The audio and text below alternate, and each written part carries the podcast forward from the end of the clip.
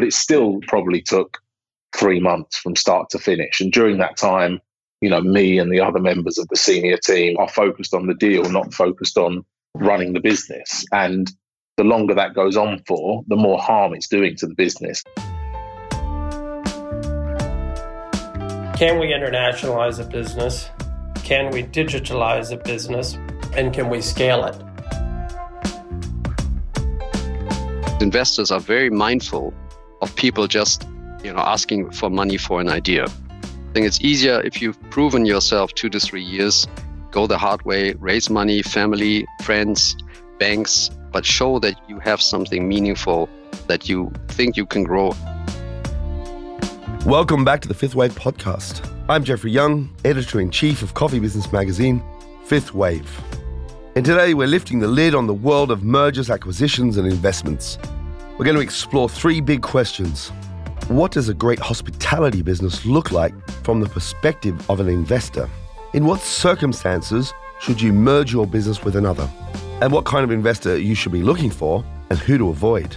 We'll be hearing from Niels Eriksen, former founding partner and managing director of the Hemro Group, and now a partner and CEO of Wave Investments. David Abramovich, founder and CEO of Grind. But to start off, we speak with Henry McGovern, co founder of McGuinn Investments, a recent investor in Gail's, the UK bakery chain. Henry is most known for founding Amrest, a Central European restaurant conglomerate.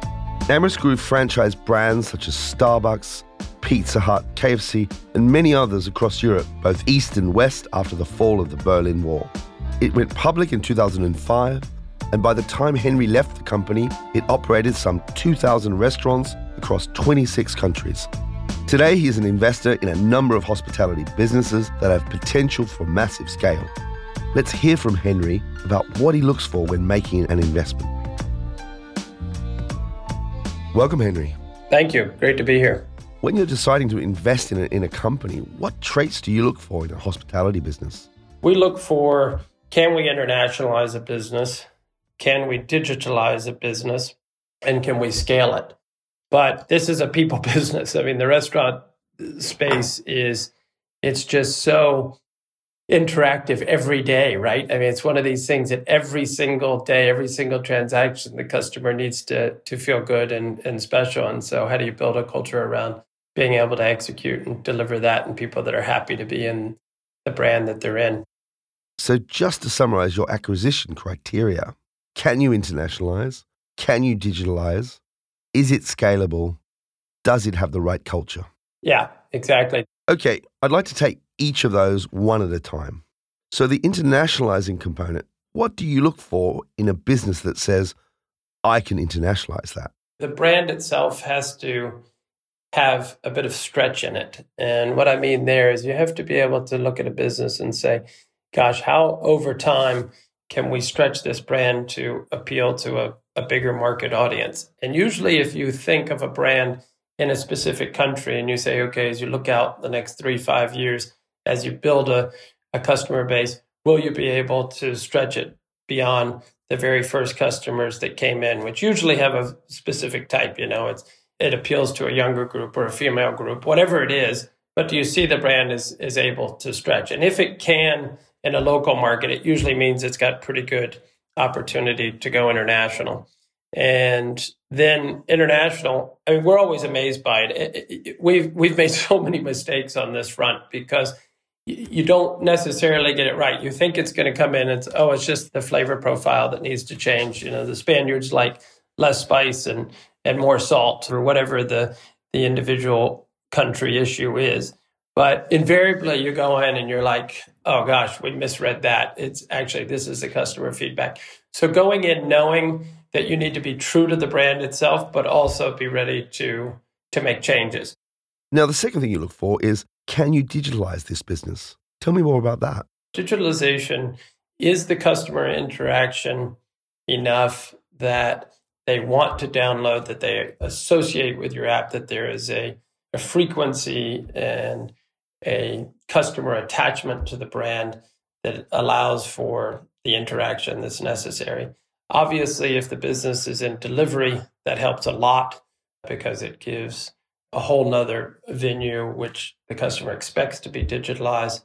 The ordering system, the payment system. You see today, payment systems are critical to engagement. I don't know if you've recently seen some of the new fintech payments that allow for immediate payment at table, etc. All of those pieces actually increase customer satisfaction. It's not something we expected five or seven years ago that ease of interaction on the phone would make a difference in, in terms of customer experience or ordering system in the restaurant or payment system. But today it's really critical and it allows for much more frictionless interaction with the customer. It allows for loyalty. It allows for engagement. So we look at a bunch of different touch points there to say, you know, how can we acquire customers? How can we retain them? How can we engage them? And does this brand lead itself to as many touch points on the digital side as possible? Third point was scaling up. How do you know if a business is scalable? Whew, that's a that's a hard one because it obviously starts at the people side first. We always had a rule that we should never grow more than 50% a year, which is already a lot. And that was because it's very difficult to build the people necessary to not run off the rails in your growth, right? You got to get the financial model right. The business has to be at least at a 20% IRR on its investments. You can then decide if you want to leverage it or not. Anything above 20% IRR really enables its financing and whether from internal cash flows or augmenting that with bank finance. The final point is culture. What represents a great hospitality culture that you would invest in? It's got to be positive. Positive energy is critical. People are getting up. They know they're going to face a long shift of it's a it's a tough industry. And so it's got to be cooperative, it's got to be engaged. When you work in a brand where you take pride in it, you know, you you go out into the public. The fun thing about the restaurant industry is everybody has an opinion, good or bad. I meet you on the street and I say, Hey, what do you think of Gail's? You're going to give me an opinion. Or, you know, what do you think of Starbucks? And you're going to say, Oh, it's great. Or, Oh, I much prefer the, the, you know, my local barista down on the corner. Everybody's got an opinion on this, on this industry. So if you're in a brand that's, you know, you feel good about when you go out and most of the people give you positive feedback about it, it's engaging. But the most critical piece in the restaurant industry is people work for whoever their restaurant manager is, right? I mean, the vast majority of people in the system. And so you've got to build that sense of pride and ownership at the restaurant level. Then, you know, it feeds from there. So we try to make sure that the managers at, at each location have enough authority, have enough responsibility, and just attachment to the brand. So, applying all that, you've just made an investment into Gail's.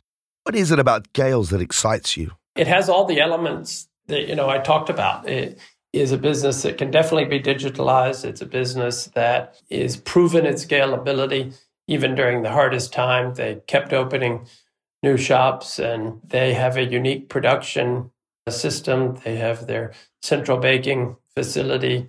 They've been adamant about maintaining the quality of ingredients and making sure that they have the best product on the market. You know, every time they open, that local community gets a taste for something better than they've had in the neighborhood before. And that just drives commitment to the brand, that drives brand affiliation, it drives a flavor profile that people get used to. And they've stood out. So, all the way around, I mean, just the leadership and the driving of the culture during a very difficult time. They've done that. They've stayed together. The turnover at the senior team has been very minimal uh, because everybody feels that what they're doing is is better. It's unique. So it touched all of our key points. Now, internationalizing a bakery business, you know, is going to be tough. So if I look at the three pillars we discussed, that's going to be the hardest one because every nation has its own individual bread taste profiles. So I I think that's going to be a, a hard one for us, and you have to build a central production facility in in the local markets so that you have you know, the quality and freshness there. But in terms of culture and, and scaling and digitalization, this brand just nails it on all three. And what is the relative attractiveness of coffee chains compared to restaurant concepts? Coffee is particular in that you really have to ensure your authenticity. I think customers quickly smell, taste, feel the difference in coffee and, and the authenticity of the environment. You know, are are the baristas really trained? It was one of the things we spoke to Gail's about early on is where are they in their training profile? Do they do origin trips? Do they have a real relationship with the growers so that they're protected long term on supply chain? You know, is it a genuine fair trade sourcing? Because those things really come out in coffee. It's just a very genuine sector if you want to succeed long term. It's one of these businesses where it becomes a local community. People feel and taste and smell the difference, and you you can't really fool people uh, very long. So it's it's it's really important in the coffee business that the training aspects and the supply aspects are genuine and really well thought through. Incredible. Thanks, Henry, for joining us here today. Jeff, it was a pleasure. Thank you. I love the framework provided by Henry. It's a model that every coffee retail operator can apply to make their own business more investable. Let's go over those four criteria again. Can you internationalize? Can you digitize? Can you scale up? And is your culture a positive one? Now, being acquired is one path forward for a business operator in the coffee sector. But let's not forget the opportunity for mergers in what circumstances should you merge your company with another or even a competitor? To explore this question, I'm here with Niels Eriksen, former founding partner of Hemro Group and now partner and CEO of Wave Investments. Niels joined Mahlkönig, a German coffee equipment manufacturer, in 1999 and subsequently merged it with Ditting and then Anfim. He let go of the management reins in 2013 and is now an active investor in other established coffee businesses. Welcome, Niels. Good to be here. Thank you for the invite. Tell me a little bit about what you did after joining Mahlkönig in 1999. In a manufacturing business, you need to have a product that is globally accepted with a strong brand. And that's kind of what we created with Mahlkönig. First and foremost, you have to have the right products for the right price for the right customers. And then you need to be acting globally, even if you're a small business, if that's where you see your market. The company I joined was an exclusively German business with hardly any exports. All the customers were German customers. So the first thing was to look at growing our export business.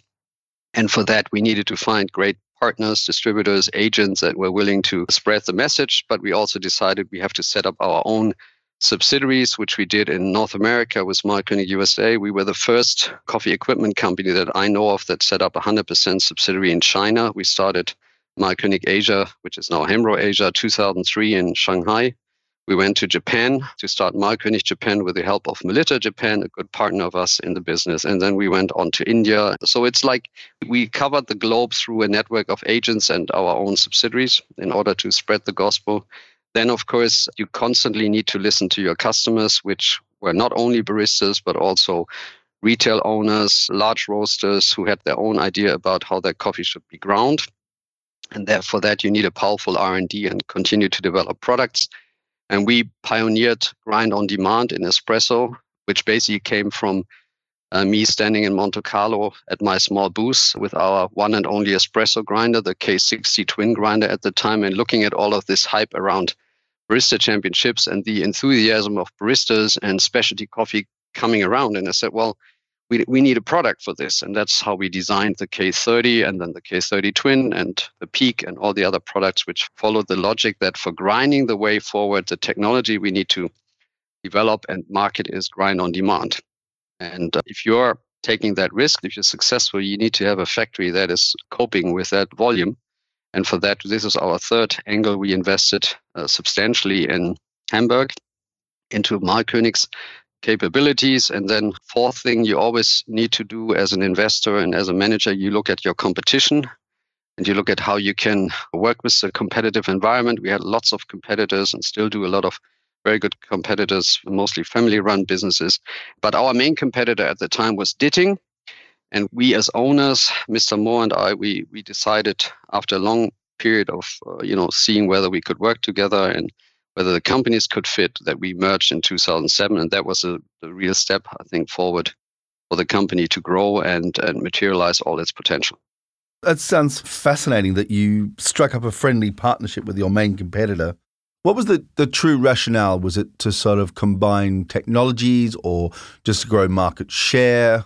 It was a perfect fit for the products and is also a, a, cultural fit. I mean, uh, financial figures is one thing, but for me, is only the result of whether there's a business purpose and a business mission for the companies. And uh, if we are looking, we were competing, both companies were competing in shop grinders. We were both market leaders in our respective markets, but shop grinders was a limited market, whereby my Mahlkönig was a pioneer in espresso grinders. And uh, for Ditting to work on the same product line, it would cost them a lot of money and they didn't have the skill set. They didn't know the market that well. So that was a great fit. And when we put the companies together, the distributors of Ditting and the sales team of Ditting could suddenly get access to espresso grinders that they didn't have before. And that was a great add on. And they immediately create value for the joint enterprise because a sales team can, can sell more than one brand.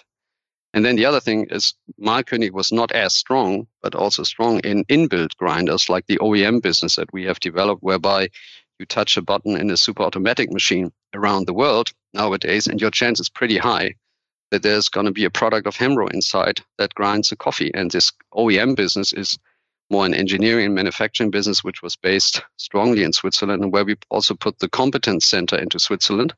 And for espresso grinders, the competence center was in Hamburg. Wow. So it was a great fit.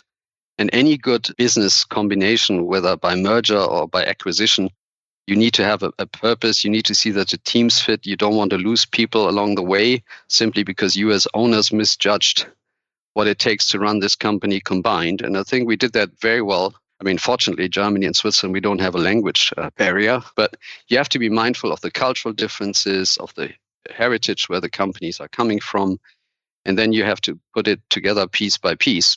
One important thing to add on, because this is it's all about acquisitions and investments in coffee, but it's comparable to other industry. I bought into a great management team in Switzerland, which was there, and I, I brought in a, a very talented team from Hamburg, and we added on skills that we needed. But I think overall, we overnight created a very international, very focused, very skilled management team, which we didn't have individually before because this is now also always a question where do I get the right talent for my business?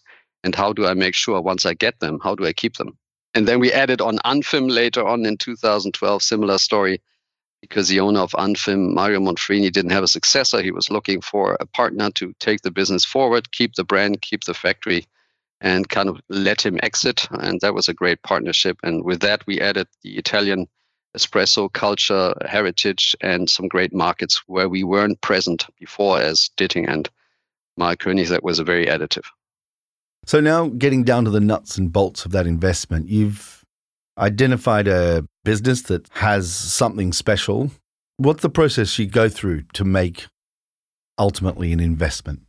It's very important for us as investors is what are the people we're getting involved with? Because at the end of the day, it's a level of trust and commitment and also fun that you want to experience when you invest into somebody else's business because we don't have any intention to run the business. So we need to like to work with the people and not only the owner or managing director but also the, the team around it. So the culture is important that we think we fit to that culture we can grow that team and we trust the management to to basically take this forward. Then of course the business rationale is as clear to us how they want to grow do they have the right strategies can we help them maybe get refocused? Is there something where we can add value? That's number two. You have to align on a business plan.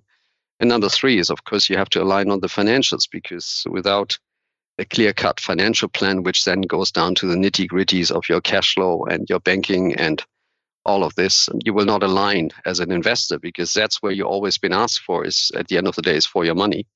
And lastly, you have to discuss what happens when we, because we're usually partners on time, when we uh, want to or have to exit. I mean, these are all the things that you need to discuss in advance. And if that's said and done, you know, our philosophy has always been when that's a game plan, we follow that game plan. And so, what advice would you give to a young entrepreneur setting up a business today to prepare themselves to be invested in? Yeah, especially nowadays, the last I'd say, I would say 12 to 24 months, new business have sprung up because there's so many new markets coming up in coffee. There's a lot of sustainable companies suddenly offering consulting, advice, certification, you name it, marketplaces springing up. And many times when we get it, it's a good idea, but we don't really see the business plan materializing outside the idea. That could be an issue with manufacturing network, skill set of the person that promotes the business plan because if somebody's new to the industry, it's very hard to convince people from the industry that what you're proposing will be ultimately successful. So, number one advice is if you want to go into a business, make sure you inform yourself well enough what you're getting into. Maybe get some references and get some support, some people that will help you grow the business, be it on the board or be it elsewhere, so that you're not alone promoting this. Because investors are very mindful of people just you know asking for money for an idea I think it's easier if you've proven yourself two to three years, go the hard way, raise money, family, friends, banks, but show that you have something meaningful that you think you can grow and, and convince people that you have the right tools. Because ultimately, at least, we are investing in people and whether we believe that they can do what they say. And then ultimately, you need a good financial setup. You need a good reporting package. If you want to grow the business, you need a CFO or some kind of controller because you want to focus on the business, you need somebody that controls the numbers. Thank you very much, Niels, for joining us today on Fifth Wave. It's great to talk to you. So, just recapping what Niels said if he's looking to merge a business, he's essentially looking for two things. One, each company must have a strong presence in a complementary market segment so that it can add value quickly. And two, a strong team fit where great managers have room to grow in the new, bigger business structure. Finally, we're speaking with David Abramovich, founder and CEO of London based Grind. We devoted an entire episode to David's remarkable story back in December 2020. But to quickly recap, Dave began Grind in 2011 when he took over his father's mobile phone shop on the Old Street roundabout. He took external investment for his subsequent cafes, raising £7 million through three crowd funds. Just before COVID lockdown hit, Grind operated over 10 stores across central London, offering coffee, cocktails, and all day food. But COVID proved to have a silver lining, a major opportunity in the at home coffee market. David has since raised an additional £22 million to expand Grind's at home coffee offering. So let's dive into the mind of this experienced entrepreneur to understand his thought process when raising money from investors. Welcome, David. Hi, thank you for having me. So, until COVID, Grind was essentially a hospitality business with a small at home offering. But you've just received a game changing investment for your at home coffee offering. Bring us up to speed. We actually started laying the foundations for that change of direction in about 2019 when we started investing in our direct to consumer products. And the idea behind those was it was all about bringing grind coffee into people's homes. And we felt that the best way to do that was in a way which was as simple and as easy as possible. And that kind of led us to the Nespresso pod, which is amazing in terms of being ridiculously easy to use and almost impossible to mess up.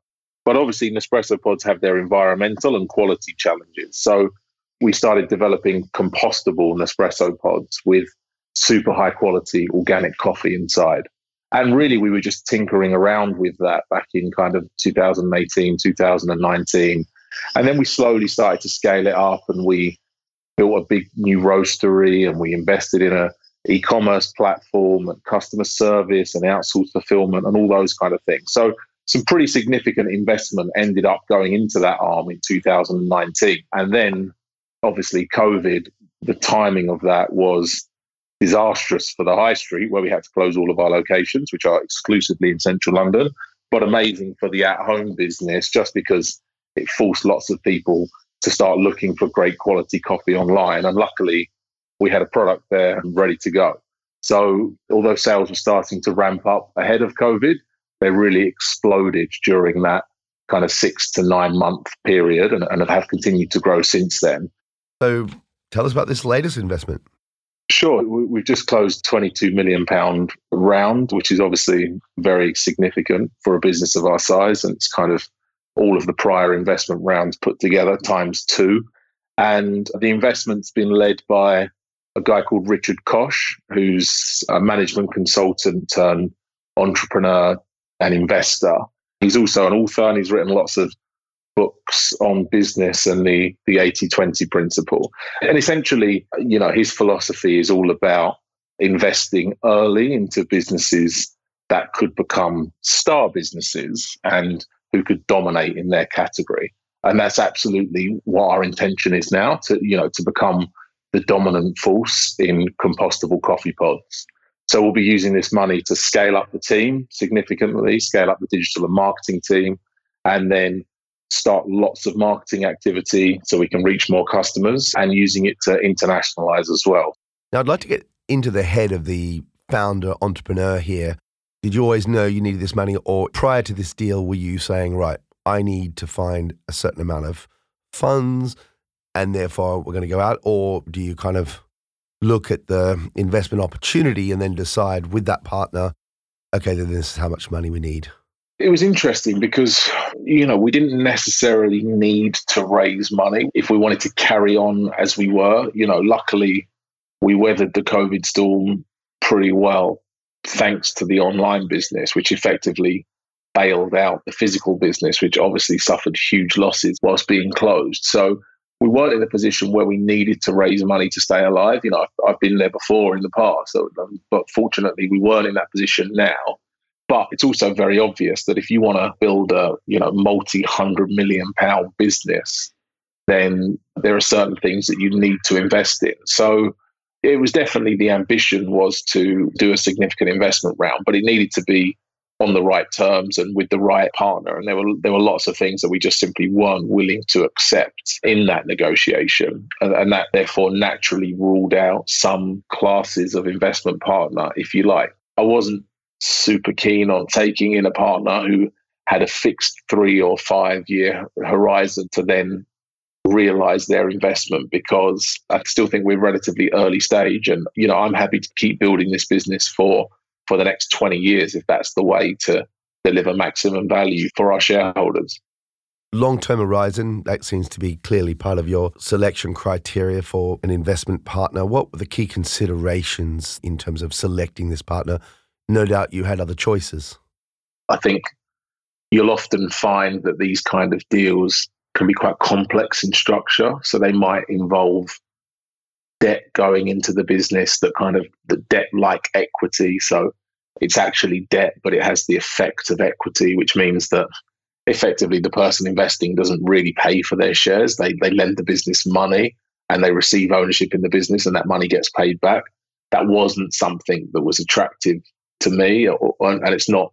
We've always tried to keep our structure very simple. You know, people have put cash in and they've received shares in, in this in return for that. And uh, the bigger you get and the bigger these deals get, you kind of get lots of preferences on the shareholding and people who get their money back first in certain situations and lots of other instruments that clever investment companies like to invent and, and work with. And that just wasn't something that was particularly attractive to me. So we really just wanted to keep it as simple as possible and to have someone, you know, effectively swap cash for equity and to keep the deal itself as simple as possible and just so that we could get on with it because fundraising is a huge distraction for the business. You know, this was a very quick process relatively, but it still probably took three months from start to finish. And during that time, you know, me and the other members of the senior team are focused on the deal, not focused on running the business. And the longer that goes on for, the more harm it's doing to the business. So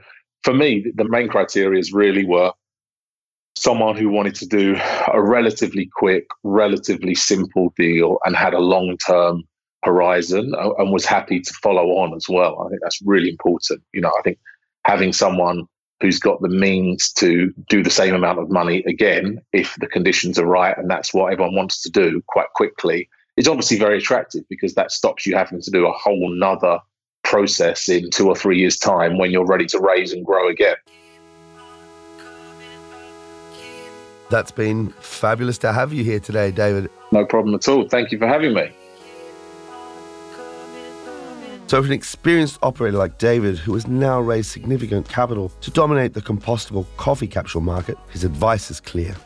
Raising money is laborious and distracting for senior management, so keep it short and simple. Avoid the investors who only want quick profits.